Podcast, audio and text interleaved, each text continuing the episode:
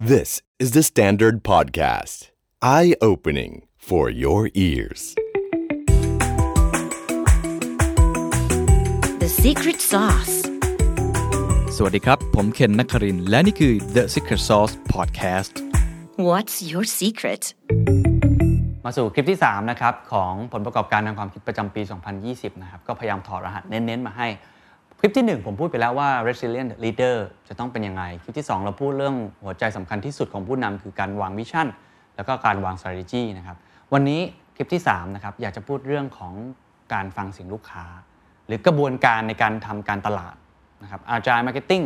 หรือวิธีการในการกระบวนการในการทำงานรูปแบบใหม่ๆ เพื่อหา Product หาจุดต่างนะครับมันก็จะเป็นวิธีการผมใช้คำว่า ตอนนี้จะพูดเรื่อง positioning การวาง branding หรือว่า marketing นั่นเองที่ที่เป็นหัวใจสำคัญมากอีกหัวใจหนึ่งนอกจากมีวิชั่นและมี strategy แล้วนะครับ จะพูดประมาณ 3-4 ส่วนนะครับ เป็นสิ่งที่ได้เรียนรู้มา ส่วนที่1เนี่ยผมอยากจะพูดคำว่า differentiate or die นะครับคือทำยังไงให้ตัวเองแตกต่าง ไม่งั้นคุณก็ตายนะอันที่ 2 ที่อยากจะพูดเนี่ยคือพูดในเรื่องของการฟังเสียงลูกค้า หรือ customer centricity เอ๊ะทำยังไงที่จะเกิดสิ่งนี้ให้ได้ อันที่ 3 พูดเรื่องอาชัย agile นะครับ agile ก็คือพอเราฟังเสียงลูกค้าแล้ว เรามีเรื่องของความแตกต่างแล้ว กระบวนการก็ต้องเร็วตามด้วย ถ้าไม่เร็วเนี่ยคุณก็ไม่ทันลูกค้าเหมือนกัน แล้วไม่ทันคู่แข่งด้วย แล้วก็สุดท้ายคือคำว่า lean ครับคำที่คนก็พูดกันเยอะเนาะก็ทำยังไงก็ได้ให้คุณตัวเบาที่สุดนะครับสี่ part นี้จะเป็น part ที่เกี่ยวข้องกันในเรื่องของการตลาด การทำ branding แล้วก็กระบวนการการทำงานนะครับก็ผมพยายาม grouping มาให้แบบนี้นะครับมาเริ่มกันที่ part แรกก่อนpart แรกสุดคือ differentiate or die ง่ายที่สุดก็คือโลกหลังจากนี้ไม่มีคำว่า average ไม่มีอีกแล้วคนที่มีค่ากลางๆค่าเฉลี่ยจะตายไป ผมย้ำอีกครั้งหนึ่งว่าคนที่อยู่กลางๆจะตายไป มีแต่คนที่โดดเด่นเท่านั้น แตกต่างเท่านั้นจึงจะอยู่รอดได้นะครับไม่มีอีกแล้วกับโลกกับค่าเฉลี่ยนั้นอันนี้น่าสนใจ ถามว่าจะ differentiate ตัวเองได้ยังไงนะครับเรามองอุตสาหกรรมขาขึ้นและกลยุทธ์เราโอเคแล้ว แล้วเราจะแตกต่างจากคนอื่นได้ยังไง มี framework มาให้นะครับมี framework มาให้ framework นี้ได้มาจากผู้บริหาร Smooth E นะครับ แล้วก็คนที่ทำเรื่องของ Dentiste นะเป็น framework ที่น่าสนใจคิดภาพช่อง 7 ถ้าดูใน YouTube ท่านจะเห็นภาพผมจะเอาภาพขึ้นให้นะครับ เป็นเหมือนช่อง 7 เลยวงกลม 3 วงฮะวงแรกครับซ้ายบนนะครับเขาเขียนว่า what consumer want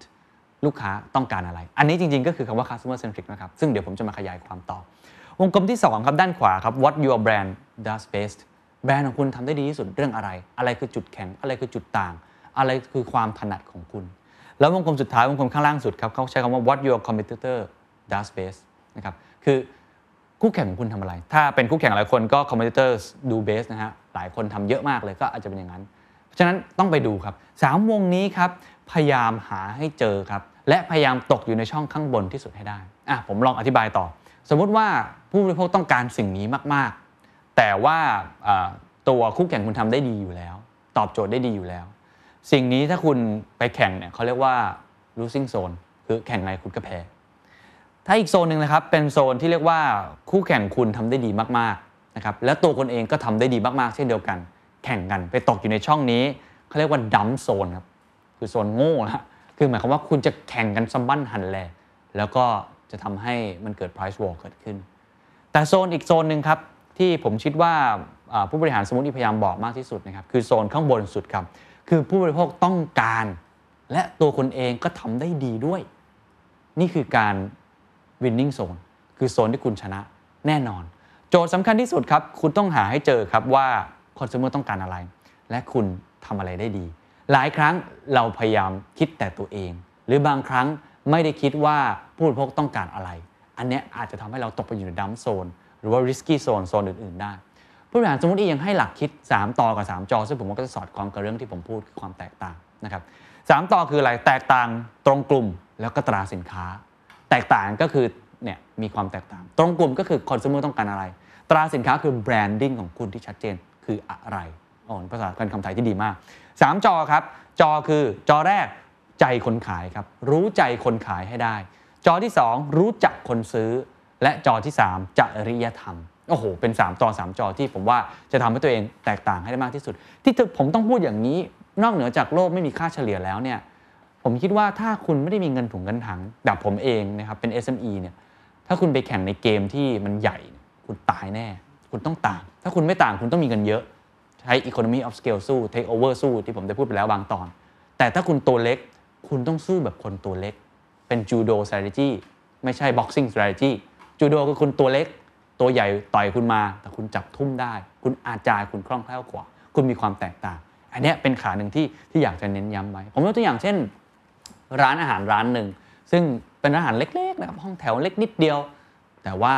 ดังไปไกลระดับโลก เพราะเขามีความต่างที่ชัดเจน อยู่ในวงกลมเนี่ยชัดเจนที่สุดเลย ก็คือเจ๊ไฝครับเจ๊ไฝนี่มีไข่เจียวปูที่ผมว่าไม่มีใครเรียนแบบได้บนโลก ไม่น่าเชื่อนะครับน่าทึ่งมาก วัตถุดิบปูเนี่ยเอามาจากตลาด ที่ต้องบอกว่าถ้าเกิดเขาไม่มาส่งเนี่ยเขาไม่ทำนะเพราะว่าปูตัวใหญ่มากไข่เจียววิธีการทำม้วนๆของเขาก็แตกต่างโดดเด่นไม่เหมือนใคร ที่สำคัญก็คือผู้บริโภคต้องการสิ่งนี้อยากกินอาหารซีฟู้ดอาหารดีๆ ก็เลยยกระดับราคามาจิ้นก็เลยสูงมาก ไข่เจียวก็คือพันกว่าบาท 2,000 บาท เป็นต้นใครก็เรียนแบบไม่ได้ถูกไหมฮะในขณะที่ลูกค้าต้องการทิมคุกบินมาก็ต้องมากินเจ๊ฝ่ายเป็นต้น อันนี้เป็นตัวอย่างหนึ่งของธุรกิจขนาดเล็กหรือขนาดกลางที่น่าจะสู้ได้บนเวทีโลกนะครับ นี่มิชลินสตรีทฟู้ดหนึ่งดาวบนดาวแรกของโลกที่เป็นสตรีทฟู้ดด้วย อันนี้เป็นตัวอย่างเป็นต้น อีกอันหนึ่งที่อยากจะพูดในแง่ของ differentiate นะครับเป็นอีก framework หนึ่งผมเอามาฝากนี่ผมให้ไม่กั๊กเลยอีก framework หนึ่งครับเป็นวงกลม 3 วงเหมือนกันเขาเรียกว่า hedgehog concept เป็น hedgehog concept ที่มาจากหนังสือที่ชื่อว่า Good to Great เขียนโดยคุณ Jim Collins บริษัทบริษัทหนึ่งทำไมจึงก้าวจากบริษัท Good เป็น Great ได้ จากบริษัทที่ดีอยู่แล้วเป็นโคตรเทพผมใช้คำนี้เลยทำไมทำทำได้อย่างไรนะครับซึ่งตอนนี้ผมเคยจัดไปแล้ว ซึ่งผมว่าเป็นวิธีกรอบคิดเป็น framework ที่คล้ายๆ กับไอตัว winning zone เมื่อกี้แต่ว่าจะคิดอีกมุมหนึ่งแล้วก็แตกต่างเหมือนกันนะ ต้องชัดเจนในตัวเองเหมือนกัน มี 3 วงด้วยกันเขาใช้คำว่า hedgehog เพราะว่ามันมีนิทานเรื่องเล่าเขาบอกว่าเม่นกับสุนัขจิ้งจอกเนี่ยเวลามีล่าออกล่ากันเนี่ยนะครับส่วนใหญ่เนี่ยสุนัขจิ้งจอกเนี่ยดูสวยงามมีท่าอยู่เต็มไปหมดเลย สามารถจะโจมตีได้หลากหลายรูปแบบ แต่ว่าจะแพ้เม่นทุกครั้ง เพราะเม่นเนี่ยมีอยู่ท่าเดียว ก็คือการที่ปล่อยไอตัวลวดหนามของตัวเองออกมาไม่มีมีลวดทำไมก็คือการที่ปล่อยหนามตัวเองออกมา แล้วก็จุดเด่นตัวเองจุดเดียวก็คือชนะทั้งตลาดได้เลย คุณต้องหาให้เจอว่าอะไรคือหนามของคุณอะไรคือ hedgehog concept ของคุณ เหมือนเดิมครับวงกลม 3 วงเดี๋ยวผมขึ้นภาพให้ วงแรกครับคือวงที่บอกว่าคุณทำอะไรได้ดีที่สุด ผมใช้คำว่าในโลก best in the world best in the world ไม่ใช่ว่าคุณทำแล้ว มัน best in the world ไม่ได้ best in the world ไม่ได้หมายว่าเป็น core business ของคุณนะครับ ไม่ใช่สิ่งที่คุณทำอยู่แล้ว ไม่เกี่ยวเลย เขาบอกว่า best in the world บางครั้งเป็นสิ่งที่คุณคาดไม่ถึงในตัวเอง มีอยู่แล้ว แต่คุณไม่เคยเอามาใช้มัน หรือไม่รู้ หลายๆ business ทำอยู่แล้วทำมาแบบเดิม แล้วคิดว่านี่คือ core business และนี่คือสิ่งที่คุณทำได้ดีที่สุด คุณลองไปตอบคำถามตัวเองตรงไปตรงมาจริงๆว่านั่นคือสิ่งที่คุณทำได้ดีที่สุดในโลกจริงหรือเปล่า ถ้าไม่ใช่ คุณอาจจะต้องหาอันใหม่ จะต้องเปลี่ยน สมมุติกลับมามอง Standard เอ้ยเราทำสื่อได้ดีที่สุดในโลกหรือเปล่า ผมก็ไม่แน่ใจเหมือนกัน แต่ถ้าเป็นสื่อสร้างสรรค์ใส่ความคิดสร้างสรรค์ใส่อินโฟกราฟิกใส่พอดแคสต์เข้าไปเฮ้ยอาจจะติด top ได้อะอันนี้ในมุมผมนะฉะนั้นผมต้องทำสื่อสร้างสรรค์ ไม่ได้ทำสื่อ ผมไม่ได้ทำ news ผมทำ creative news เพราะผมสู้คนอื่นไม่ได้แต่ผมทำ newsอันนี้ตัวอย่างเป็นต้น ต้องหาให้เจอว่าอะไรคือ best in the world วงกลมที่สองครับเป็นวงกลมที่ใช้คำว่า passion อะไรคือสิ่งที่คุณมี passion ที่สุด ในทีมงานของคุณนะครับ คุณหลงใหลอะไรไม่ได้ตังคุณก็จะทำอะทีมงานของคุณชอบอะไรที่สุด ซึ่งโชคดีของ s ซนดาร์ดเนี่ยในทีมงานทุกคนเนี่ยชอบ storytelling ชอบการเล่าเรื่องฟินสุดๆครับ ถ้าได้เล่าเรื่องแล้วมีคนอ่าน มีคนดูมีคนฟัง แล้วเขาเปลี่ยนชีวิตตัวเองได้ ส่วนใหญ่ในคนองค์กรจะเป็นแบบนี้ อันเนี้ยมันก็ตรงเป็น passion วงกลมที่3ครับซึ่งเป็นวงกลมที่ s ซนดาร์ดตอนแรกก็ก็ยังไม่ได้วิเคราะห์อย่างละเอียดนะครับ คือวงกลมที่ชื่อว่า economic engine อะไรคือ driver สำคัญที่สุด ที่จะทำให้คุณสามารถมีรายได้ได้ ในหนังสือเนี่ยเขาเขียนว่า profit per อะไร ผมชอบมาก profit per อะไรกำไรต่ออะไร ถ้ากำไรต่ออะไรแล้วมันผิด ธุรกิจคุณก็ขยายไม่ได้ ไม่สามารถที่จะชนะในตลาดได้ ถ้าเป็นกำไรต่อ product นั่นหมายความว่าคุณต้องผลิต product ให้เยอะคุณถึงจะได้เงินกำไรต่อลูกค้าคุณต้องหาลูกค้าให้ได้เยอะ ถ้าลูกค้าอยู่กับคุณก็สามารถจะได้ กำไรต่อ customer engagement profit per customer engagement ลูกค้าไม่ต้องเยอะ แต่ลูกค้าซื้อซ้ำซื้อซ้ำซื้อซ้ำก็สามารถจะสร้างรายได้ได้กำไรต่อหัวของพนักงานของคุณ profit per employee ก็ได้เหมือนกัน นั่นหมายว่าคุณต้อง lean ให้ได้มากที่สุด employee น้อย แต่คุณสามารถสร้าง product ได้มาก เป็นต้น ต้องหาให้เจอว่า economic engine ของคุณคืออะไร อันนี้คืออีก 3 วงกลมที่ผมว่าถ้าคุณเจอนะ คุณต่างคุณชอบที่สุด แค่นี้คุณก็ชนะคนอื่นแล้ว แล้วคุณยังกำไรได้อีกต่ออะไรว่ากันไปเนี่ย อันนี้น่าจะเป็นส่วนหนึ่งที่ทำให้คุณแตกต่างได้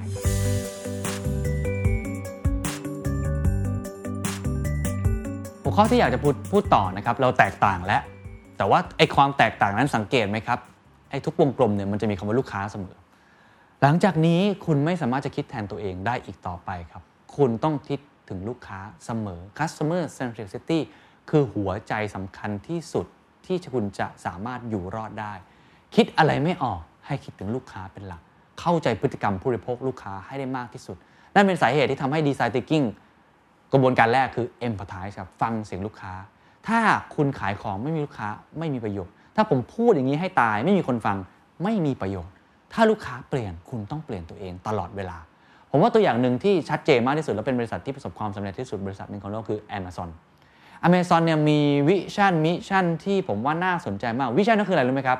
ต้องการที่จะเป็นบริษัทที่เป็น customer centricity มากที่สุดในโลก simple มาก ไม่ได้บอกว่าเป็น e-commerce เป็นเรื่อง cloud service ไม่ใช่ แต่บอกว่าเป็นบริษัทที่เป็น customer centric มากที่สุดในโลก ผู้บริโภคเปลี่ยนไปอย่างไรตามเข้าไปครับ และตอบโจทย์เขาให้มากที่สุดตามความต้องการ mission ของ Amazon เลยชัดเจนมาก เขาใช้คำว่า strive นะครับ คือดิ้นรนทุกอย่างเพื่อให้ได้ 3 อย่างนี้ให้ได้ 1. สินค้าราคาถูก ใช้คำว่า possible นะ เป็นไปได้ 2. available สินค้ามีให้เลือกหลากหลายตรงความต้องการ ก็เลยต้องมีระบบ recommendation AI machine learning big data ก็เลยต้องมา 3. ส่งเร็วครับส่งเร็วที่สุดเท่าที่จะเป็นไปได้ ก็เลยต้องมีโดรน ต้องมีระบบจัดการ warehouse ที่ดีมาก ๆ ใช้หุ่นยนต์โรบอติกเข้ามาช่วย 3 อย่างนี้ครับ เป็น 3 อย่างเพราะเจฟเบโซสถามครับว่าอะไรจะไม่เปลี่ยนบ้างในโลกในอีก 10 ปีข้างหน้า คนชอบถามเจฟเบโซว่าอะไรจะเปลี่ยนบ้างในอีก 10 ปีข้างหน้า เจฟเบโซบอกคำถามนั้นดีครับ ก็พฤติกรรมเปลี่ยนเนาะนู่นนี่นั่นเปลี่ยน แต่ตัวคอจริง ๆ ของลูกค้าหรือสิ่งที่ไม่เคยเปลี่ยนนั่นคือ customer centricity ที่ไม่เคยเปลี่ยนมี 3 อย่าง 1. ต้องการราคาถูกอะผมทุกคนเห็นตรงกันไหมครับราคาถูก 2. คุณต้องการของที่ส่งเร็วสะดวกสบายที่สุด และ 3. ตรงกับความต้องการมีให้เลือกหลากหลายที่สุด 3 อย่างนี้ร้อยปีข้างหน้าเหมือนเดิมครับไม่มีใครต้องการของแพงครับ อาจจะแพงแต่ต้องคุ้มค่า 3 อย่างนี้ยังไงก็เหมือนเดิม นี่คือวิธีการคิดอย่างหนึ่งที่ผมว่าตอบโจทย์มากไอกระบวนการที่ทำให้ถึง 3 อย่างเนี้ยนั่นแหละคืออีกวิธีหนึ่งที่ต้องทำมีอีกตัวอย่างหนึ่งซึ่งเป็นธุรกิจที่ปรับตัวเองที่น่าสนใจ เข้ามาสู่ customer centricity Microsoft Microsoft เป็นธุรกิจซอฟต์แวร์ Windows ที่โอ้ครองอำนาจในรอบ 20 ปี เก่งมาก ๆ เป็นมหาเศรษฐีอันดับหนึ่งของโลก Bill Gates แต่มันมีช่วงเปลี่ยนผ่านครับ ที่คนเปลี่ยนจากการใช้แล็ปท็อปหรือเครื่องใช้สำนักงานทั้งหมดเนี่ยมาอยู่ในโทรศัพท์มือถือ ทำยังไงล่ะครับ พอมีโทรศัพท์มือถือคนก็เริ่มไม่ใช้ Microsoft มากขึ้น Microsoft ยังพลาดท่าด้วย ลงทุนในสมาร์ทโฟนช้าเกินไป ไปลงทุนในโนเกียซึ่งก็ขาดทุนมากเลย ไม่ประสบความสำเร็จจะทำอย่างไรดี ที่จะอยู่ได้มีช่วงหนึ่งหุ้น Microsoft ก็ไม่ค่อยดีนะสตยานาเดล่าเข้ามาครับเปลี่ยนโมเดลธุรกิจครั้งสำคัญในช่วงปี 2008 บอกเลยครับว่าหลังจากนี้ Microsoft จะใช้คำว่า customer success ไม่ได้มุ่งแค่การขายซอฟต์แวร์ เพราะนั่นไม่ใช่แค่ success ของคนในยุคนี้อีกต่อไป customer ของคนในยุคหลังจากนี้ที่เกี่ยวข้องกับบริษัทในเรื่องของเทคโนโลยีซอฟต์แวร์คืออะไร Microsoft จะมุ่งไปในทางนั้น Microsoft เปลี่ยนโมเดลธุรกิจตัวเอง ตอนนี้มี Microsoft Office อยู่ใช่ยังใช้อยู่ก็ยังเป็นซอฟต์แวร์อยู่ แต่เปลี่ยนธุรกิจโมเดลตัวเองไปเป็นเรื่องของ Cloud Service มากขึ้น มุ่งสู่ Microsoft Azure นี่คือการเปลี่ยนโมเดลครั้งประวัติศาสตร์ครั้งสำคัญ ถามว่า Cloud แน่นอนมันตอบโจทย์คนอยู่แล้ว Amazon เมื่อกี้ก็ทำ Cloud นะครับบริษัทหลายบริษัทก็ทำ Cloud เพราะทุกคนจะต้องทำธุรกิจที่เกี่ยวข้องกับ Cloud อยู่แล้ว Data ที่คุณต้องใช้ปกติต้องมีเซิร์ฟเวอร์นะครับหรือว่าคุณเป็นร้านขายกาแฟก็ตามทีเนี่ยคุณต้องจดเอาไว้นะครับอยู่ในกระดาษ หรือว่าจะอยู่ในระบบบัญชีเองก็ตามที ปัจจุบัน paperless น้อยลง Data คุณใช้ไม่ได้ทันการ ต้องเก็บบนอากาศมากขึ้น คุณจะใช้ point of sale POS Salesforce ทุกคนต้องเก็บบนอากาศ ไม่มีบริษัทไหนที่ไม่ต้องการการเก็บข้อมูลต้องเก็บข้อมูล แต่ข้อมูลมันย้ายจาก physical ไปอยู่บนโลกออนไลน์หรือ cloud มากขึ้น Microsoft เห็นแล้วว่าอันนี้มาแน่ ก็เลยไปลงทุนในธุรกิจ cloud ธุรกิจ cloud ที่เขาลงทุนเขาเปลี่ยน mindset ตัวเอง ไม่ใช่ขายเป็นครั้งครั้งแบบซอฟต์แวร์ ขายครั้งเดียวขาด ปีหนึ่งเจอครั้งหนึ่งนะฮะครั้งนี้คือคุณทำธุรกิจโตเท่าไหร่ คุณต้องใช้คลาวด์มากขึ้นเท่านั้นถูกไหมฮะธุรกิจคุณโตเท่าไหร่ คุณต้องเก็บข้อมูลเยอะมากขึ้นลูกค้าเพิ่มขึ้น คุณเก็บข้อมูลเพิ่มขึ้น Microsoft เปลี่ยนตัวเองเลย เพราะฉะนั้นเราจะเติบโตตามลูกค้า ไม่ได้ซื้อครั้งเดียวแล้วจบ ลูกค้าจ่ายเงินน้อยๆ ก็ได้ในช่วงแรก เพราะเขามีข้อมูลไม่มาก เมื่อลูกค้าเติบโตมี billing มากขึ้นลูกค้าเพิ่มขึ้น เขาต้องจ่ายเงินเพิ่มขึ้นตามซอฟต์แวร์ที่ต้องใช้มากขึ้น service ต่างๆ ใน solution ของ Cloud ก็ต้องใช้มากขึ้น AI จะเข้ามาใช้ไหม Visualization จะเข้ามาใช้ไหม ระบบคำนวณต่างๆ จะเอามาใช้ Microsoft เลยบอกว่าหลังจากนี้ หัวใจสำคัญคือ customer success ลูกค้าสำเร็จเขาสำเร็จ ลูกค้ารวยเขารวยตาม การเปลี่ยนครั้งนี้ทำให้โมเดลธุรกิจของ Microsoft เปลี่ยนไปโดยสิ้นเชิง ผมคุยกับผู้บริหาร Microsoft อย่างพี่เต้ยเนี่ยนะครับธนวัฒน์เนี่ยของประเทศไทยน่าสนใจเขาบอกว่า KPI ของเซลล์ยังเปลี่ยนเลยครับ เปลี่ยนตามอะไรครับ ตาม customer success ปกติขายเป็นครั้งครั้งกินค่าคอมของซอฟต์แวร์ ตอนนี้เซลล์ไม่มีค่าคอม สิ่งที่เซลล์เปลี่ยนจากค่าคอมคือตาม customer success ลูกค้าใช้คลาวด์เยอะเท่าไหร่เซลล์ได้เงินเยอะตามนั้น เป็น customer success แทน นั่นหมายความว่าลูกค้าจะทำยังไงก็ได้ให้ลูกค้า ให้คนที่เขาใช้บริการเนี่ยขยายธุรกิจตัวเองเติบโต นั่นหมายความว่าเขาต้องเข้าไปเป็นส่วนหนึ่งเป็น solution ให้กับลูกค้าเจ้านั้น ให้เขาเติบโตได้ เพราะถ้าลูกค้ารวยเขารวยตาม ลูกค้าจน Microsoft ก็จนตาม วิธีคิดนี้ทำให้ Microsoft เปลี่ยนตัวเองครับมาโฟกัสที่ตัวลูกค้ามากขึ้นสัตยา นาเดลลาก็เลยให้คำมั่นสัญญาว่าหลังจากนี้ความสำเร็จของลูกค้าคือความสำเร็จของเรา ความสำเร็จของพนักงาน คือความสำเร็จของ Microsoft เช่นเดียวกัน เพราะพนักงานก็ต้องพยายามกระโดดเข้าหาลูกค้าให้มากขึ้นเนี่ยเป็นตัวอย่างหนึ่งที่ผมว่ามันเป็นการ break through วิธีคิดจากโลกเก่ามาสู่โลกใหม่ได้อย่างชัดเจนว่าต้อง customer centricity ให้มากที่สุดเท่าที่จะเป็นไปได้ อีกตัวอย่างที่อยากจะยกครับก็คือ Freitag ครับกระเป๋า Freitag กระเป๋าที่เป็นผ้าใบรถบรรทุก ที่ผมใช้คำว่ามันเท่มากๆเลย แล้วก็ใบหนึ่งขายเป็นหมื่นนะครับแพงมากเลย พอดีผมมีโอกาสได้คุยกับคุณมาคัส Freitag ที่เป็นเจ้าของเลยบินมาจากสวิตเซอร์แลนด์มามาพูดคุยกันเนี่ยก็พบเรื่องราวที่น่าสนใจว่าตอนที่เขาคิดค้นกระเป๋าอันเนี้ยเขาไม่ได้คิดค้นจากตัวเองครับเขาคิดค้นจากแน่นอนหนึ่งเทรนด์โลกเห็นไหมครับ ทุกคนจะคิดคล้ายๆกันเทรนด์โลกก่อนสิ่งแวดล้อมมาแน่สองใช้เขาใช้คำนี้ pain point pain point เหมือนกับหนังสตาร์ทอัพเลยไหมครับสตาร์ทอัพทุกบริษัทปัจจุบันเวลาคิด product ไม่เคยคิดจากตัวเองครับคิดจากหนึ่งขาขึ้น2 pain point ทั้งนั้นเขาคิดเหมือนกันครับ ผู้บริโภครักโลกและอยากใช้ของอยากใช้กระเป๋า ที่สามารถมีฟังก์ชันในเก็บของที่ดี แต่รักโลกไปด้วยมีไหม ก็มีอยู่บ้างในตลาดในตอนนั้น แต่มันไม่สวยอะมันไม่เท่อะเขาก็เลยตอบโจทย์นี้ดีกว่าเฮ้ยมันมีเพนพอยต์ตรงนี้อยู่บวกกับสิ่งที่เขาตัวเองเขาทำได้ดีด้วยเห็นไหมจะคล้ายๆกับไอ้สาววงกลมแล้วนะครับเขาทำได้ดีด้วย โลกต้องการด้วย แล้วก็เขาสามารถที่จะตอบโจทย์ผู้บริโภคในตรงนี้ให้ได้ด้วยเขาก็เลยมองว่าอะงั้นเราทำกระเป๋าตรงนี้ดีกว่าขึ้นมา ผลลัพธ์ก็ออกมาเป็นกระเป๋า Freitag คือมีดีไซน์ที่สวยงาม เป็นผ้าใบรถบรรทุก ต้นทุนถูกด้วยนะครับ margin สูงมาก value ก็สูงเพราะเขาสามารถคิดราคาสูง เพราะไม่มีใครเลียนแบบเขาได้ branding เขาชัดเจนมาก เป็นต้นคุณมาคัส Freitag พูดประโยคนึงผมชอบมากเขาบอกว่า ในสวรรค์เนี่ยมันน่าอยู่ แต่มันมันไม่มีอะไรให้ทำแต่บนโลกของเราเนี่ยปัญหาเยอะมาก ที่ใดมีปัญหาที่นั่นก็มีโอกาสทางธุรกิจ ผมย้ำอีกครั้ง ที่ใดมีปัญหาที่ใดมีเพนพอยท์ที่นั่นมีโอกาสทางธุรกิจเสมอหลายคนฟังแบบนี้เราเริ่มยิ้มนะครับ เพราะประเทศไทยปัญหาเยอะนะฮะเพนพอยท์เยอะมากๆ คุณเดินออกไปนอกบ้านเนี่ยคุณเห็นเต็มไปหมดปัญหาเต็มไปหมด นั่นแหละครับคือโอกาสของคุณ นั่นคือ customer centricity หาปัญหาของลูกค้าให้เจอ แล้วคุณจะเป็นคนที่ชนะให้ได้ ผมจะอยากจะทิ้งท้ายในเรื่อง customer centricity สักเล็กน้อยตรงนี้ว่า ผมว่าปัจจุบันลูกค้าเนี่ยเวลาเขาใช้สินค้า หรือเวลาเขาใช้บริการเนี่ยเขาไม่ได้มอง แค่เรื่องฟังก์ชันอย่างเดียว แต่เขามองด้วยว่าแบรนด์แบรนด์นั้นน่ะสร้างมูลค่าหรือสร้างคุณค่าให้กับตัวเขายังไงได้บ้าง คุณลองคิดภาพแบรนด์แบรนด์หนึ่งตอบโจทย์เขาในเรื่องของฟังก์ชันปกติ อีกแบรนด์แบรนด์หนึ่งตอบโจทย์เขาในเรื่องของ pain point ช่วยชีวิตเขาอะเป็น solution คำนี้ใหญ่มาก solution ให้กับเขาอะเขาจะรักแบรนด์ไหนมากกว่ากัน เขาจะรักแบรนด์ที่ทำให้ solution ของเขาไม่ได้แค่ทำไข่เจียวมาให้กิน แต่ทำไข่เจียวอีกหลายรูปแบบที่ทำให้เขาฟินมากขึ้น มีความสุขมากขึ้น ตอบโจทย์ชีวิตเขามากขึ้น อันเนี้ยผมว่าเป็นหัวใจสำคัญมากในการคิด customer centricity ครับอยากจะเสริมสักเล็กน้อยนะครับในเรื่องของ customer centricity ลูกค้าเนี่ยแน่นอนเราต้องหากลุ่มลูกค้าที่เขาค่อนข้างที่จะใหญ่พอเนาะที่จะทำให้เราสามารถที่จะทำธุรกิจได้ มุมหนึ่งที่ผมคิดว่าไอ้คำว่าใหญ่พอเนี่ยมันไม่ใช่คำว่า mass นะครับสำหรับผมเนี่ยผมคิดว่า mass marketing จบลงไปแล้วนะครับจบลงไปแล้วหมายความว่าถ้าคุณไม่เก่งพอ ไม่ได้มีเงินเยอะพอเนี่ยการทำธุรกิจ mass เนี่ยค่อนข้างเหนื่อย ยากสู้กันด้วยราคายาก margin ก็น้อย ลูกค้าที่คุณควรจะมองหลังจากนี้เขาใช้คำว่า very much target marketing คำนี้ไม่ได้พูดเองครับ Philip Kotler เป็นคนพูด ผมมีโอกาสได้สัมภาษณ์คุณ Philip Kotlerก็ถามเนี่ยทฤษฎี 4P ยังใช้ได้ไหมเรื่อง marketing ต่างๆ เปลี่ยนไปยังไง คุณ Philip Kotler พูดเป็น bottom line สำคัญ เขาบอกว่า mass marketing is over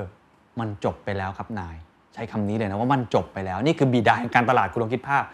พูดคำนี้ฟันธงเขาบอกต่างที่ต้อง very much target marketing คือทำยังไงก็ได้มองกลุ่มลูกค้าที่เป็น target มากขึ้น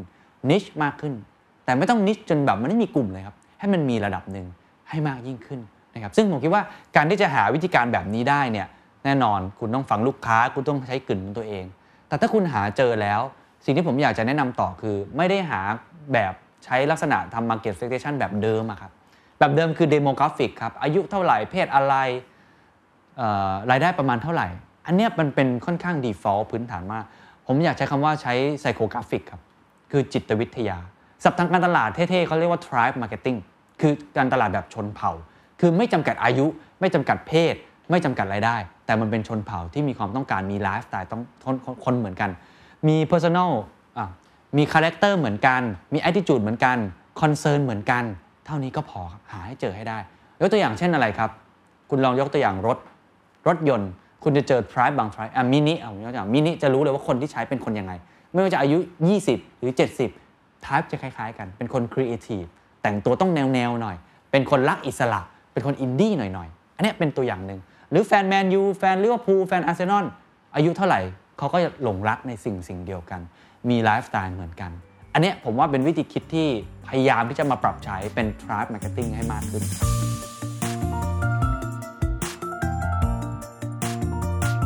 เราคุยไปแล้วเรื่อง differentiate ครับ แตกต่างไม่ต่างก็ตายนะครับ เรื่องของ customer centricity ตอนนี้ผมอยากพูดเรื่องกระบวนการการทำงานแล้ว ว่าในบริษัทของคุณกระบวนการทำงานเป็นยังไง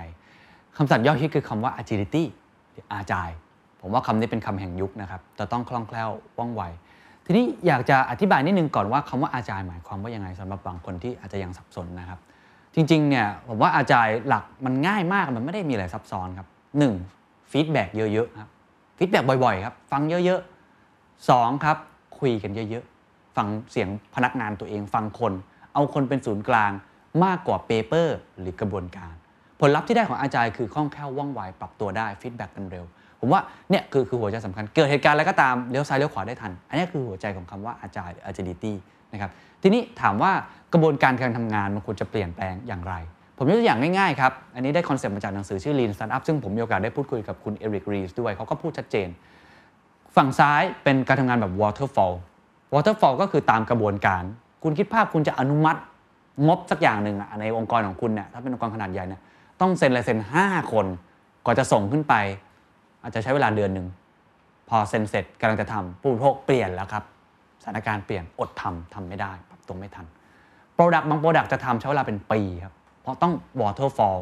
กว่าจะ feedback กว่าจะส่งไปสู่แผนกดีไซน์ วิศวะ กฎหมาย มันไม่ทันการ agile คืออะไรครับ agile คือวงกลมคิดภาพวงกลมวน loop ครับทำงานแบบ cross functional team ตั้งเป็นทีมพิเศษขึ้นมาเขาเรียกว่า squad นะตั้งเป็นทีมพิเศษขึ้นมา ทุกแผนกเอาที่จำเป็นมารวมตัวกันเป็นโปรเจกต์โปรเจกต์หนึ่งทำงานร่วมกัน แล้วก็ scrum กันครับขยี้ลงไปตรงนั้น เพื่อให้เกิดผลลัพธ์ที่เร็วที่สุด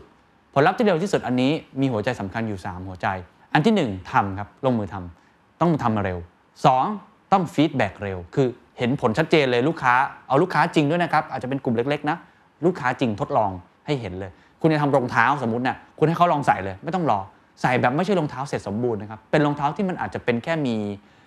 ตัวโครงให้เห็นเฉยๆอะแล้วลองใส่ดูว่าโอเคไหม เอารูปร่างให้ดูบนเป็นกระดาษก็ได้ให้เขาดูว่าประมาณนี้โอเคไหม พอแล้ว คุณจะทำหลอดไฟ คุณไม่ต้องทำหลอดไฟให้เสร็จทำเป็นเทียนไขมาก่อน เอาฟังก์ชันของมันให้ตอบโจทย์ ให้ลูกค้าได้เห็นก่อน ให้เขา feedback แล้วคุณจะเริ่มเห็นว่า อ๋อ ลูกค้าชอบอะไร ไม่ชอบอะไร feedback เร็ว อันที่ 3 measurement ครับวัดผลอย่างรวดเร็วให้ได้ คุณต้องวัดผลว่ามันดีไม่ดีอย่างไร และกลับไป loop เดิม วนไปอย่างนี้ครับ agile รวดเร็วมาก ต้องทำแบบนี้เพื่อให้ทันกับพฤติกรรมผู้บริโภคที่เปลี่ยนแปลงไป เพื่อให้สอดคล้องกับ customer centricity มันจะเป็นเรื่องเดียวกันวนไปเรื่อยๆกระบวนการนี้จะเร็วมาก และวน loop ซ้ำหมายความว่าถ้าคุณทำ agile นอกจากจะ feedback เยอะๆฟังเยอะๆคุณต้องกล้าล้มเยอะ ๆ ต้องล้มเป็นเรื่องปกติ การล้มนี่ถือว่าเป็น license สำคัญสู่ความสำเร็จนะครับ เป็นหัวใจเป็นพาสปอร์ตสู่ความสำเร็จ ไม่มีคุณไม่สามารถผ่านประตูนี้ได้ อันเนี้ยเป็นหัวใจสำคัญที่คุณต้องล้มให้เร็ว ล้มเล็ก ล้มถูก ล้มแล้วก็ไปข้างหน้า คือได้บทเรียนส้มเมชไม่มีเมชเมนไม่นับว่าอาจารย์นะอันนี้เป็นหัวใจสำคัญของโครงโครงสร้างก่อนนะอยากมาอธิบายให้เห็น ทีนี้มันมีหลายบริษัทที่ใช้วิธีการนี้ที่น่าสนใจ ผมอยากยกตัวอย่างบริษัทหนึ่งซึ่งบางคนรู้สึกว่าอาจารย์ต้องเป็นเทคโนโลยีหรือเปล่าครับ เป็นซอฟต์แวร์ developer หรือเปล่าครับ มาม่าคุณผมได้คุยกับคุณเวทิตโชควัฒนานะครับ ซึ่งท่านเนี่ยบอกกับผมว่ามาม่าสามารถโดน disrupt ได้ ผมก็ตกใจว่ามาม่าเนี่ยนะจะโดน disrupt ได้ มันแทบจะเป็นสินค้าโภคภัณฑ์อยู่แล้วอะบางคนบอกว่าเงินเดือนไม่ออกเศรษฐกิจไม่ดีดัชนีมาม่าก็จะซื้อเพิ่มขึ้น อันนี้มันเป็นสิ่งนี้มันจะได้ยังไงเขาบอกเป็นไปได้สิครับ เพราะพฤติกรรมผู้บริโภคเปลี่ยน เปลี่ยนยังไงครับ เด็กๆครับ Gen Z กินมาม่าเกาหลีครับซองละ 50 บาท ยอมจ่าย เพราะรู้สึกว่าเท่กว่า แล้วก็ดูเคป๊อปดูนำโดซานดูซีรีส์ต่างๆ ก็สนใจในตรงนี้มากกว่า เขาก็กลัวครับว่าอนาคตเนี่ยธุรกิจของเขาเนี่ยอาจจะมีคนมาแย่งลูกค้าเข้าไป ไม่ได้บอกว่าจะตายนะ เพราะว่าผมว่าเขายังแข็งแรงอยู่ แต่ว่าเอ๊ะทำยังไงดี ปกติมาม่าเนี่ยใช้เวลาในการออก product สินค้าเนี่ยปีถึง 2 ปีตัวหนึ่งเพราะว่ากระบวนการมันเยอะ waterfall นั่นเองทำมา 60 กว่าปีนะครับทำแบบนี้มาตลอด จะออกรสแกงเขียวหวานต้มยำกุ้งเป็ดพะโล้ต้องทำแบบนี้เขาบอกไม่ได้แล้วต้องรีบให้เร็วที่สุดเท่าที่เป็นไปได้ ต้อง agile ตั้งทีมใหม่ขึ้นมา ตั้งคนมารวมตัวกัน แล้วก็ยำกันอยู่ตรงนั้นแหละครับ ลงแขกกันอยู่ตรงนั้นทำไปทำมา สิ่งที่เขาทำคือเปลี่ยนกระบวนการการทำงาน agile มากขึ้น ได้เป็น product ชิ้นหนึ่งเอา product ที่เคยมีคือ Mama Oriental Kitchen มา rebrand ครั้งใหม่ ตอนนี้ชื่อว่ามาม่าโอเคไข่เค็ม วัตถุดิบตอบโจทย์ผู้บริโภคไข่เค็ม กำลังมาถูกไหมครับใครๆก็รู้สึกว่าเป็นวัตถุดิบที่แบบ in trend เปลี่ยน branding ให้มันดูเกาหลีมากขึ้น เอาน้องเจเจเจเลอร์มาเป็นพรีเซนเตอร์ใช่ป่าวะเออเพื่อให้มันดู touch กับคนมากขึ้น แต่ที่ผมชอบที่คุณเวทิตเล่าให้ผมฟังคือว่าปกติใช้เวลาออกแบบ product หนึ่งชิมแล้วกินแล้วอะไรต่างๆเนี่ยขออนุญาตอะไรเป็นปี 2 ปีproduct นี้ใช้เวลาไม่ถึง 6 เดือน ถ้าผมจำตัวเลขไม่ผิดประมาณนี้นะครับคือสั้นมาก เขาบอกว่าเป็น product ที่ใช้เวลาสั้นที่สุดในประวัติศาสตร์มาม่าเพื่อให้เร็วที่สุด เร็วขนาดไหน เร็วถึงขั้นว่าไม่มีแผน marketing คือ launch ออกมาเสร็จปุ๊บไม่มีแผน marketing ผมถามเอาแล้วคุณทำยังไงเขาตอบผมว่าก็ไปลุยกันหน้างานเลยทำแผนหน้างานทำไปแก้ไปทำไปแก้ไป เป็น product แรกที่ไม่มีแผน marketing แต่ทำไปพร้อม ๆ กัน เพราะเขารอไม่ได้แล้วครับ เมื่อไหร่เขารอนั่นคือ Market Share ที่ลดลง branding ที่หายไป เพราะลูกค้า เปลี่ยนแปลงแล้ว นี่คือตัวอย่างหนึ่งที่ว่าทำวิธีการวน loop เร็วๆ ไม่ใช่รอแบบ waterfall ใช้เวลาเร็วขึ้นกล้าล้มกล้าอะไรต่างๆ นี่คือตัวอย่างหนึ่งที่ผมว่าชัดมากอีกตัวอย่างหนึ่งที่ผมว่าก็เป็นตัวอย่างที่ดีมาก และเป็นองค์กรภาครัฐ ก็คือกรมสรรพากรครับได้คุยกับคุณอธิบดีกรมสัมภากรคุณเอกนิตินะครับใช้วิธีการแบบนี้เลย ผมเดินเข้าไปในออฟฟิศเนี่ยเห็นป้ายเห็นแผ่นแปะแปะแปะแปะโพสต์อิทแล้วเขียนว่าอาจายโหนี่ องค์กรภาครัฐที่ใช้อาจายแล้วเราก็ไม่แปลกใจเอาผลลัพธ์ก่อนเราเห็นเลยว่า การจ่ายภาษีอะไรต่างๆเนี่ยมันรวดเร็วมันสะดวกมากขึ้น เมื่อเทียบกับหน่วยงานราชการอื่นๆนะพูดตามตรงก็ถือว่าเป็น performance ที่ค่อนข้างดีมากนะครับเขาทำอะไรเขาบอกว่า 1. เขาพยายามครับที่จะเอาผู้เสียภาษีเป็นที่ตั้ง เห็น keyword ไหมครับ เอาผู้เสียภาษีเป็นที่ตั้ง ไม่ได้เอาคนทำงานในภาครัฐเป็นที่ตั้ง นี่คือ customer centricity มันเป็นเรื่องเดียวกัน เอาผู้เสียภาษีเป็นที่ตั้ง ตรงกลุ่ม ตรงใจแล้วก็ตรงเป้า ใช้กลยุทธ์ที่ชื่อว่า D2RIVE drive ยังไงก็ได้ ให้สามารถที่จะสร้างผลิตภัณฑ์ Product ที่ตอบโจทย์ สร้างบริการที่ตอบโจทย์มากที่สุดเขาทำ digital transformation ครับนักท่องเที่ยวสามารถคืนภาษีด้วยบล็อกเชนทำตัวเป็นแพลตฟอร์ม เปิด Open API ให้สตาร์ทอัพเนี่ยมาบริการประชาชนทำ Data Analytics ทำ Revenue Collection มี Innovation ให้คนมา pitch ไอเดียกัน เอกชนมาช่วยเป็น Incubator นะครับ มี Hackathon ที่ใช้ว่า Hackatax นะ tax ก็คือภาษีทำอย่างไรให้ถูกใจคนไทยทำ tax sandbox ก็พยายามทำกระบวนการต่างๆ มากมาย เชิญ Design Thinking Design Thinking Expert เชิญฝรั่งมาสอนอะไรพวกนี้ เขาบอกว่าสิ่งที่เขาทำคือทำให้ดูก่อน เอาโปรเจกต์มาตั้ง แล้วค่อยเอาคนมารับผิดชอบว่าต้องทำอย่างไร อันนี้เป็นตัวอย่างที่ชัดเจนมากขององค์กร ภาครัฐที่พยายามที่อาจายมากที่สุด ภาครัฐไม่ได้บอกว่าทำได้ดีนะครับแต่พยายามอย่างยิ่ง นี่เป็นตัวอย่างหนึ่งที่ว่า ทำไมอาจายถึงสำคัญ เพราะเขาต้องปรับตัวให้คล่องแคล่วแล้วก็ว่องไว อีกตัวอย่างหนึ่งครับ เป็นเทคเลยครับ ก็คือเรื่องของ KBTG นะครับกสิกร Business Technology Group คุณกระทิงเรืองโรดพูนผลครับเขาพูดชัดเจนตอนที่สัมภาษณ์เขาบอกว่าเราต้องเป็นช้างที่เต้นได้ เพราะจริงๆแบงค์ใหญ่แบงค์เป็นช้างอะแบงค์ตัวใหญ่มากเขาต้องเป็นช้างที่เต้นได้คืออาจายคล่องแคล่วว่องไวเขาใช้คำว่าอาจาย transformation นะครับ เป็นช้างเต้นได้ เป็นปาวานเพชรฆาต มี 3S ครับเขามี security อยู่แล้ว มีสเกลที่ใหญ่อยู่แล้ว แต่ต้องมี speed เข้ามาด้วย speed scale แล้วก็ security สิ่งที่เขาทำครับ 1. restructure ครับ ปรับโครงสร้างองค์กรนะครับ ทีมที่อยู่ใกล้ๆกัน เอามารวมกันเลยครับ เพราะว่าสำหรับลูกค้าเนี่ยมองเป็นเรื่องเดียวกัน มีหลายคนเคยถามผมว่าเวลาตั้งทีมใหม่ๆ ที่เป็นสครัมทีมตั้ง BU ใหม่หลังจากนี้ควรจะตั้งด้วยมุมคิดยังไง หัวใจสำคัญคือตั้งตามลูกค้า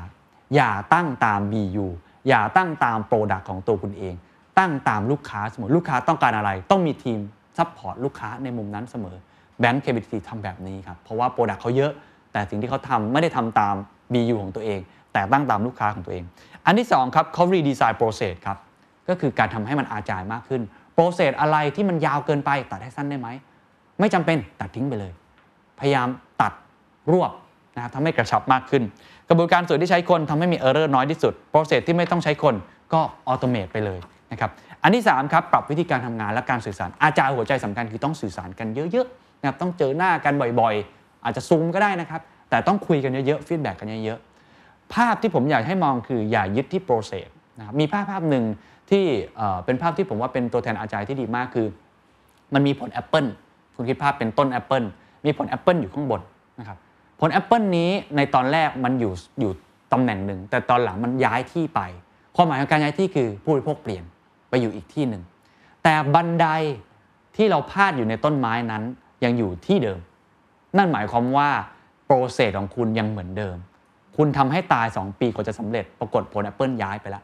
ความหมายของ agile ครับ ต้องใช้คำว่าบันไดคนครับคนต้องมาต่อตัวเป็นบันได เพื่อไปคว้าแอปเปิลนั้นให้ได้ ไม่สนใจว่า process คืออะไร สนใจแค่คุณได้ผลลัพธ์ result หรือ outcome เป้าหมายนั้นหรือไม่ นี่คือหัวใจของ agile นะครับ และอันสุดท้ายอันที่4ครับคือ culture ครับ ก็คุณกระทิงก็ทำโดยการทดลองทำเป็น squad ทำชิ้นเล็ก ๆ เริ่มให้เล็กแล้วไปทดสอบกับลูกค้าอย่างรวดเร็ว 2 สัปดาห์ คุณกระทิงใช้คำว่า dog feeding ถ้าผมจำไม่ผิดนะครับ คือให้อาหารหมาทำอะไรไม่รู้แหละใน product ในองค์กรอะ ให้พนักงานทำก่อนครับ ให้พนักงานลองใช้ก่อน เขาทำเรื่อง touchless การเปิดตู้ล็อกเกอร์โดยที่ไม่ต้องสัมผัสนะครับการสามารถที่จะสั่งอาหารได้โดยที่ไม่ต้องสัมผัส เริ่มยังไงรู้ไหมครับทำในองค์กรก่อนเลย ก็คือคุณทำอาหารหมามาคุณก็กินอาหารหมาของตัวเองไปก่อนนี่เป็นศัพท์ของสตาร์ทอัพซึ่งผมว่าน่าสนใจคือไม่ต้องทดลองใครทดลองกับตัวเองก่อนนะครับมีวิธีการคิดที่เรโทรคือย้อนกลับไปคิดด้วยว่าแต่ละสัปดาห์เราผ่านอะไรมาบ้าง เพื่อจะได้เห็นกระบวนการการพัฒนา แล้วก็พยายามหาอาจารย์โค้ชให้ได้ในองค์กรนี่คือ KBTG นะครับ ทิ้งท้ายครับ ผมว่าเป็นผู้บริหาร 2 ท่านที่มีวิธีอาจายที่น่าสนใจครับ คุณเศรษฐาแสนสิริครับ ฉีกตำราสู้สงครามเขาใช้คำนี้เลยว่า ทุกวันนี้ต้องบริหารจัดการโดยอย่าใช้เหตุผลมาก เอาสปีดเข้าว่าดีกว่า เวลานี้เป็นโหมดสงคราม และช่วงสงครามหลาย ๆ อย่างจะไร้เหตุผล ถ้าบอกจะส่งมอบบ้าน 60 วันเขาหาร 2 เหลือ 30 วัน ถ้าเกิดว่าจะคิด creative marketing ต่าง ๆ นะครับบอกว่า 2 สัปดาห์ ผมให้สัปดาห์เดียว คือเอาความเร็ว เข้าสู้ อีกท่านหนึ่งครับคือบำรุงราษฎร์ครับบำรุงราษฎร์นี่น่าสนใจเป็นโรงพยาบาลที่เป็นในแง่ของการจัดการ ในแง่ของลูกค้านี่อันดับหนึ่งอยู่แล้วเนาะนะเป็นราคาที่พรีเมียมมากเขามีวิธีการที่ agile ปรับตัวได้ค่อนข้างเร็วเหมือนกันแม้ว่าจะเป็นโรงพยาบาล คุณต้องเข้าใจก่อนว่าโรงพยาบาลเนี่ยบางคนพูดว่าข้างในเนี่ยโอ้โห hierarchy สูงมาก เพราะว่ามันต้องการความ security สูง มันต้องการความน่าเชื่อถือสูงมาก คุณหมอเนี่ยต้องมีระบบการสั่งการที่เป๊ะมาก แต่บำรุงราชก็ทำได้ดีครับเขาบอกว่าตอนที่เกิดโควิดเนี่ยเขาตั้ง command center ตั้งแต่เดือนอะไรรู้ไหมครับธันวาคม คนอื่นรู้ตัวกุมภาผมก็รู้ตัวกุมภาบางคนอาจจะช้าหน่อยมีนาบำรุงราชตั้ง command center ตั้งแต่เดือนธันวาคม เพราะว่าเขาเห็นแล้วว่าจีนมา แล้วก็ดูโปรโตคอลทั้งหมดว่าต้องเตรียมตัวอะไรบ้าง หลังตั้ง command center ให้ทุกคนย้ายไปทำงาน แล้วกลับมารายงานทุกวันนะหัวหน้ากลับมารายงานทุกวัน แล้วก็สร้าง เรื่องของ culture ใหม่ ๆ ให้เกิดการทำงานที่คล่องแคล่วว่องไวมากขึ้น นี่เป็นตัวอย่างของการทำงานแบบอาจายมากขึ้น มีตัวอย่างหลายตัวอย่างที่ไม่จำเป็นต้องคุณต้องเป็นเทคนะครับทำยังไงก็ได้ให้คล่องแคล่วว่องไวที่สุด อย่าลืมครับ Apple ผลนั้นมันย้ายที่ไปแล้ว ถ้าคุณยังใช้บันไดอันเดิม คุณอาจจะตกขบวน แล้วก็ไม่ประสบความสำเร็จได้นะครับพูดไปแล้ว3หัวข้อครับ differentiate customer centricity แล้วก็ agile หัวข้อที่ 4 ที่อยากจะพูดเป็นหัวข้อที่จริง ๆ บางคนอาจบอกอาจจะบอกว่าเป็นหัวข้อแรกเลยก็ว่าได้นะครับ ก็คือคำว่า lean ครับคำคำเดียวนะครับ L E A N วิชาตัวเบา เป็นคำที่เป็นคำพีสำหรับทุกผู้บริหารจริง ๆ ไม่มีใครไม่ทำอีกต่อไป อากูไพบูลบอกครับว่า รายได้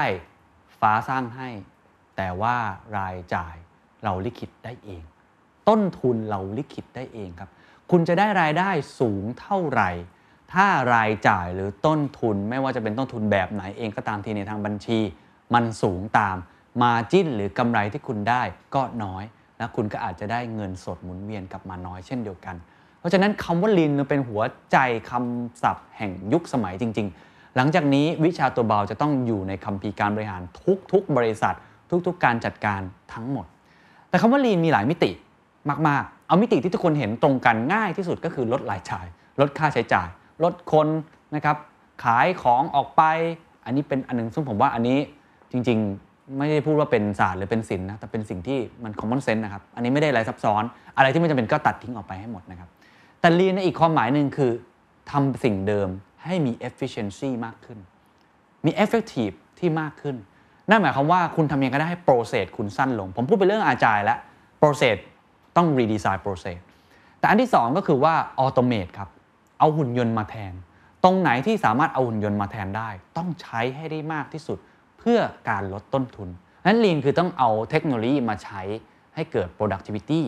มากที่สุด มีหลายบริษัทที่ทำแบบนี้ ผมว่าในโรงงานอุตสาหกรรมหลาย ๆ ที่ก็ทำแบบนี้มากยิ่งขึ้นนะครับผมเคยได้คุยกับเจ้าสัวธนินนะครับบอกว่าเขาไปตั้งโรงงานแห่งหนึ่งไปเทคโอเวอร์บริษัทหนึ่งในยุโรปตะวันออกนะครับ เป็นโรงงานเนี่ยทำพวก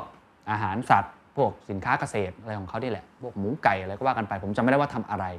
แต่ที่จำได้แม่นมากๆ คือโรงงานแห่งนั้นทำเลี้ยงคนในภูมิภาคนั้นเลยนะครับ โรงงานแห่งนั้นมีคนที่ออเปเรตอยู่ในนั้น เพียงแค่ 7 คน นอกนั้นใช้หุ่นยนต์หมดเลยครับออโตเมตทั้งหมดลีนไหมครับลีนมากนะครับ ใช้คนไม่เยอะ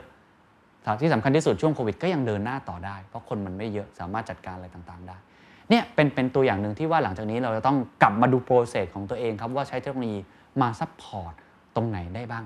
จริงๆ ผมว่าเรื่องการ work from home ก็เป็นตัวอย่างหนึ่งของการ lean นะครับผมทราบมาว่าหลายๆแบงค์เนี่ยวันก่อนได้คุยผู้บริหารแบงค์เนี่ยขออนุญาตไม่เอ่ยชื่อเพราะว่าอาจจะไม่ได้ต้องการเป็นข่าวเนี่ย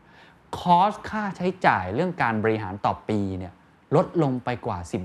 10-20%ลดลงไปเยอะมาก เพราะเขาอนุญาตให้พนักงานของตัวเองทำงานที่บ้าน ก็ไม่ต้องมาออฟฟิศค่าไฟก็ลด ค่าบริหารจัดการต่างๆ ก็ลดลงไป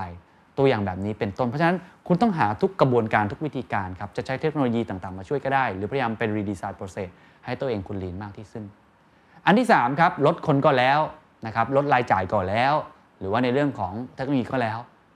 outsource ครับเป็นตัวอย่างหนึ่งที่ผมว่าหลังจากนี้คำว่า outsourcing economy ก็จะเป็นเทรนด์อนาคตมากขึ้น คนไม่อยากกอดภาระเอาไว้ อะไรที่ไม่ใช่ core business อะไรไม่ใช่สิ่งที่คุณถนัดไม่ต้องทำมันครับทำมันเล็กๆก่อนทำมันเล็กหมายความว่าเช่น ไม่ว่าจะเป็นเรื่องของบัญชี ไม่ว่าจะเป็นเรื่องของกฎหมาย ไม่ว่าจะเป็นเรื่องของ HR บางที หรือเรื่องอื่นๆนะครับ คนขับรถช่างไฟทำสวนเอาซอสให้หมดครับ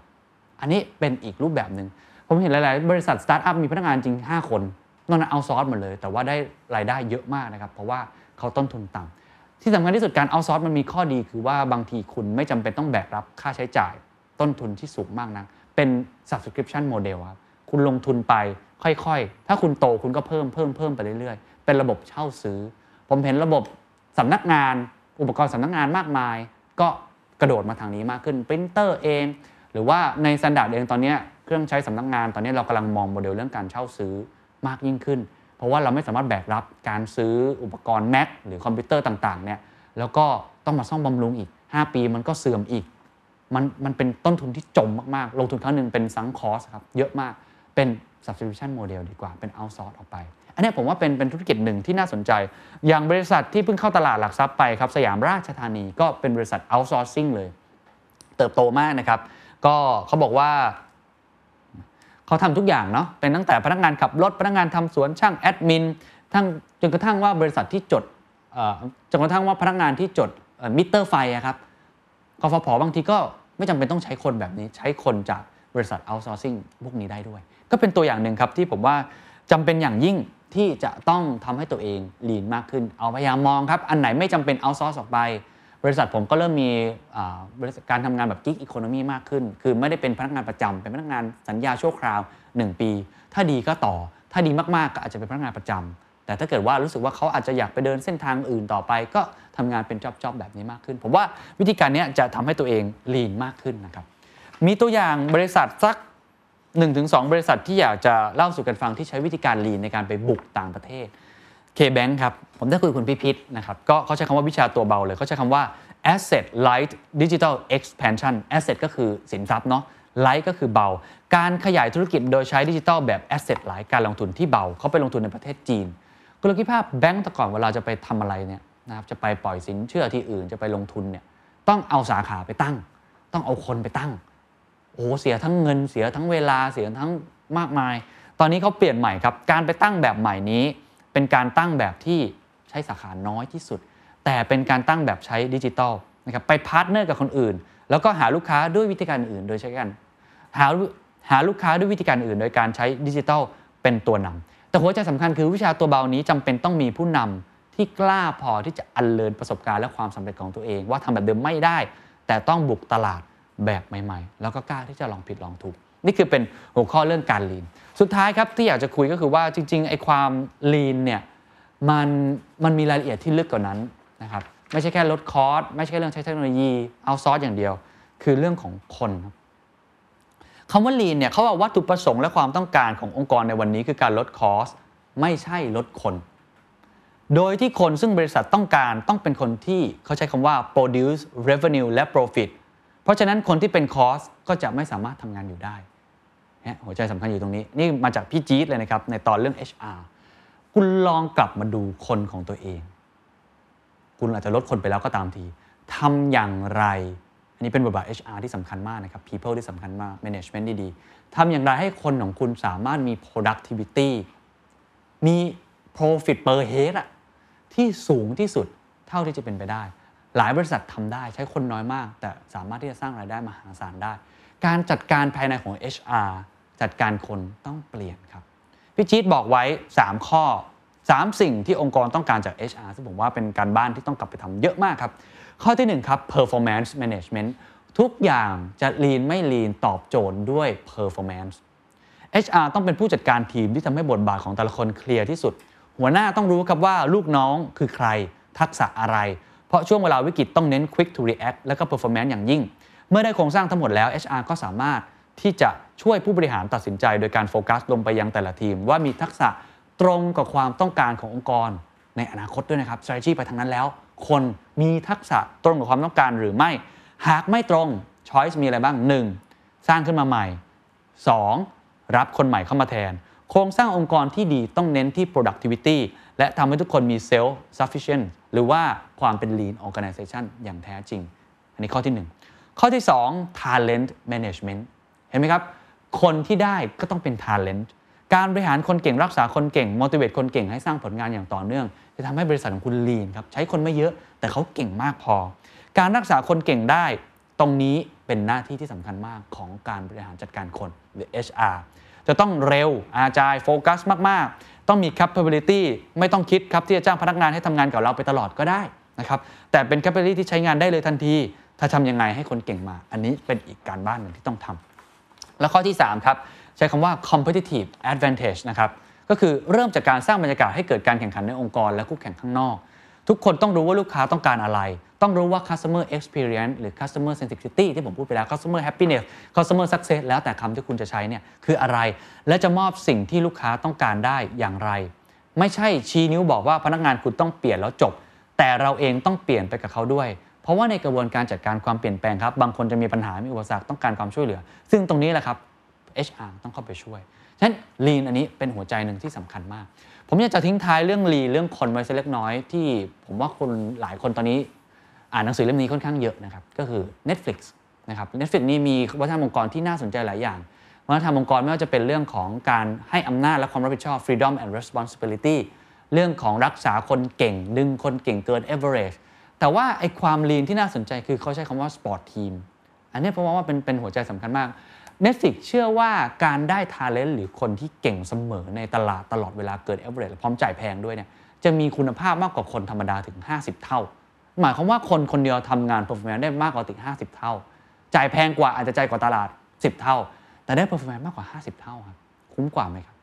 หรือบางคนก็บอกว่า 1 คนสามารถทำงานได้เท่ากับคน 10 คนแบบนี้เป็นต้นเนี่ย